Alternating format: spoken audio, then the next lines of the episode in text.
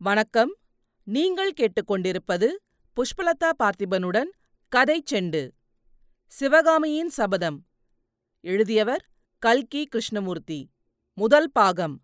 பரஞ்சோதி யாத்திரை. அத்தியாயம் நாற்பத்தி இரண்டு. சத்யாச்ரயன் வாதாபியை தலைநகரமாகக் கொண்டு வடக்கே நர்மதை வரையிலும் தெற்கே துங்கபத்ரை வரையிலும் பறந்து கிடந்த சாம்ராஜ்யத்தின் சக்கரவர்த்தியை பாரத நாட்டில் அந்த காலத்திலிருந்த வீரர்களுக்குள்ளே ஒப்பற்ற மகாவீரனாகிய புலிகேசியை நேயர்கள் இப்போது சந்திக்கப் போகிறார்கள். அப்படி சந்திப்பதற்கு முன்னால் அந்த வீரனின் பூர்வ சரித்திரத்தை நேயர்கள் தெரிந்து கொள்ளுதல் உபயோகமாக இருக்கும்.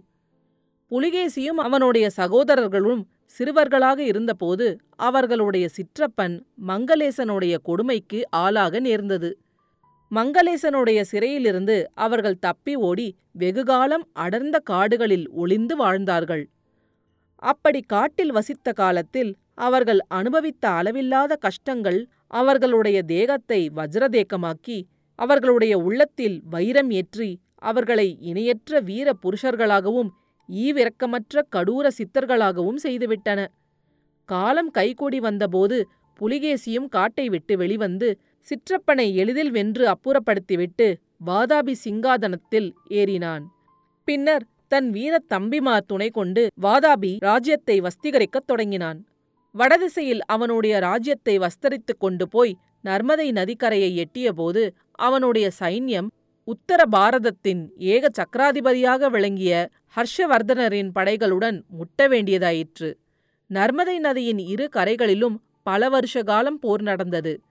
வாதாபி படைகள் எவ்வளவோ வீரத்துடன் போர் புரிந்தும் வடநாட்டிலிருந்து மேலும் மேலும் ஹர்ஷரின் சைன்யங்கள் வந்து கொண்டிருந்தபடியால் முடிவான வெற்றி காண முடியவில்லை.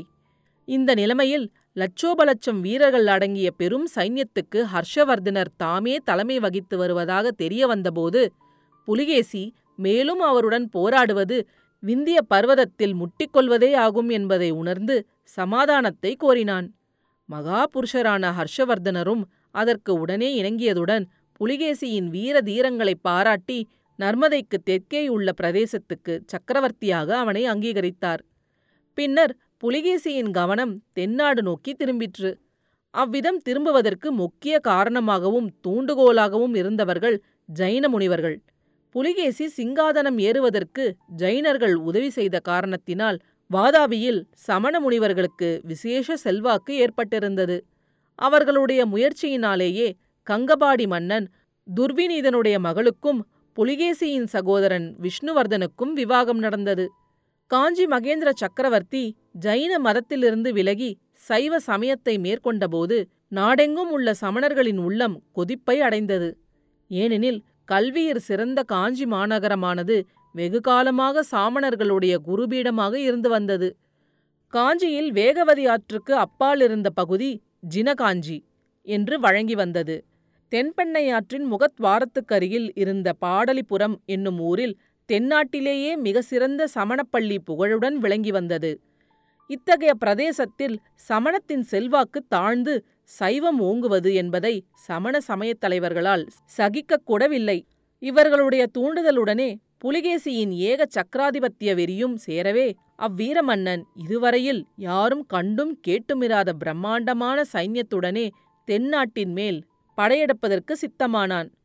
படையெடுப்புச் சைன்யம் கிளம்பியபோது வெற்றி முழக்கத்துடனே காஞ்சியில் பிரவேசித்து மகேந்திரனுக்கு புத்தி புகட்டலாம் என்ற எண்ணத்துடன் ஜைன ஆச்சாரியர்களும் சைன்யத்துடனே புறப்பட்டார்கள்.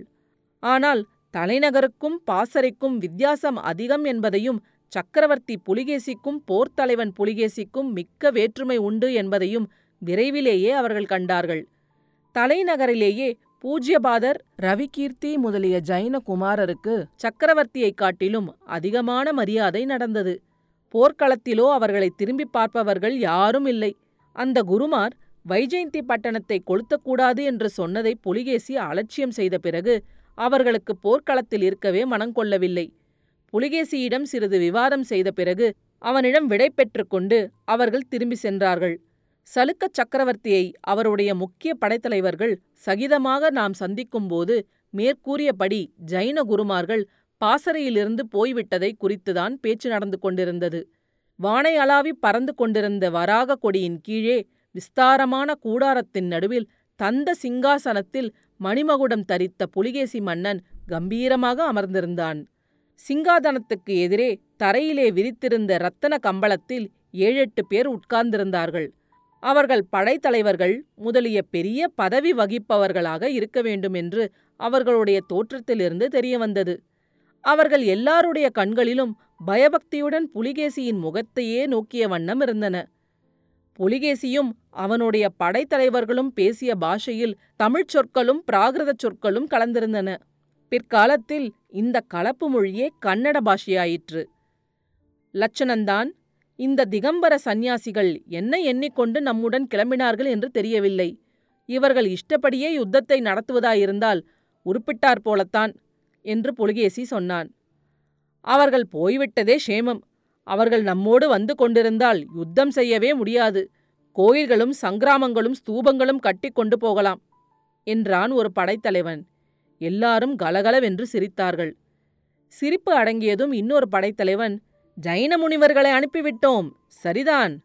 ஆனால் புத்த பிக்ஷுவின் இஷ்டப்படிதானே யுத்தம் நடத்துவதாக ஏற்பட்டிருக்கிறது? என்று கூறி புலிகேசியின் முகத்தை ஏறிட்டு பார்த்தான். ஆகா அது வேறு விஷயம். பிக்ஷுவின் யோசனையை கேட்டதில் இதுவரையில் நாம் எவ்வித நஷ்டமும் அடையவில்லை. எந்த காரியமும் தவறாகப் போனதும் இல்லை என்றான் புலிகேசி. பிறகு எதிரில் இருந்தவர்களில் ஒருவனை குறிப்பிட்டு பார்த்து நம் ஒற்றற்படை வெகு லட்சணமாக வேலை செய்கிறது போலிருக்கிறதே. பிக்ஷுவின் தூதனை நம்முடைய ஆட்கள் கண்டுபிடித்துக் கொண்டு வருவதற்கு மாறாக தூதனல்லவா நம்மை தேடி பிடித்திருக்கிறான்? என்று கூறியபோது இயற்கையாகவே கடுமையான குரலில் இன்னும் அதிக கடுமை துணித்தது அந்த ஒற்றர் படைத்தலைவன் ஒரு கணம் தலைகுனிந்திருந்துவிட்டு பிறகு நிமிர்ந்து புலிகேசியை நோக்கி ஏதோ பிசகு நேர்ந்திருக்கிறது. நான் அனுப்பிய ஆட்கள் இன்னும் வந்து சேரவில்லை என்று சொல்லிக் கொண்டிருக்கும் போதே கூடாரத்திற்குள் யாரோ வருவது கண்டு திரும்பி பார்த்து ஆஹா இதோ வந்துவிட்டார்களே! என்றான். அப்போது பின்கட்டு முன்கட்டாக கட்டியிருந்த பரஞ்சோதியை முன்னால் தள்ளிக்கொண்டு அவனை சிறைப்பிடித்து வந்த வீரர்கள் உள்ளே வந்து கொண்டிருந்தார்கள். அந்த காட்சியை பார்த்த புலிகேசி இது என்ன? இது என்ன? இந்த சிறுவன் யார்? என்று கேட்டது பரஞ்சோதியின் காதில் இடிமுழக்கம் போல் விழுந்தது. அடுத்த அத்தியாயத்தில் விரைவில் சந்திப்போம். கதைச்செண்டு பற்றி உங்கள் நண்பர்களிடமும் உறவினர்களிடமும் பகிரவும். உங்கள் கருத்துக்களை கமெண்ட்டுகளில் பதிவிடுங்கள். உங்கள் கருத்துக்களை கேட்க ஆவலுடன் காத்துக் கொண்டிருக்கின்றேன். நன்றி. நீங்கள் கேட்டுக்கொண்டிருப்பது புஷ்பலதா பார்த்திபனுடன் கதை செண்டு.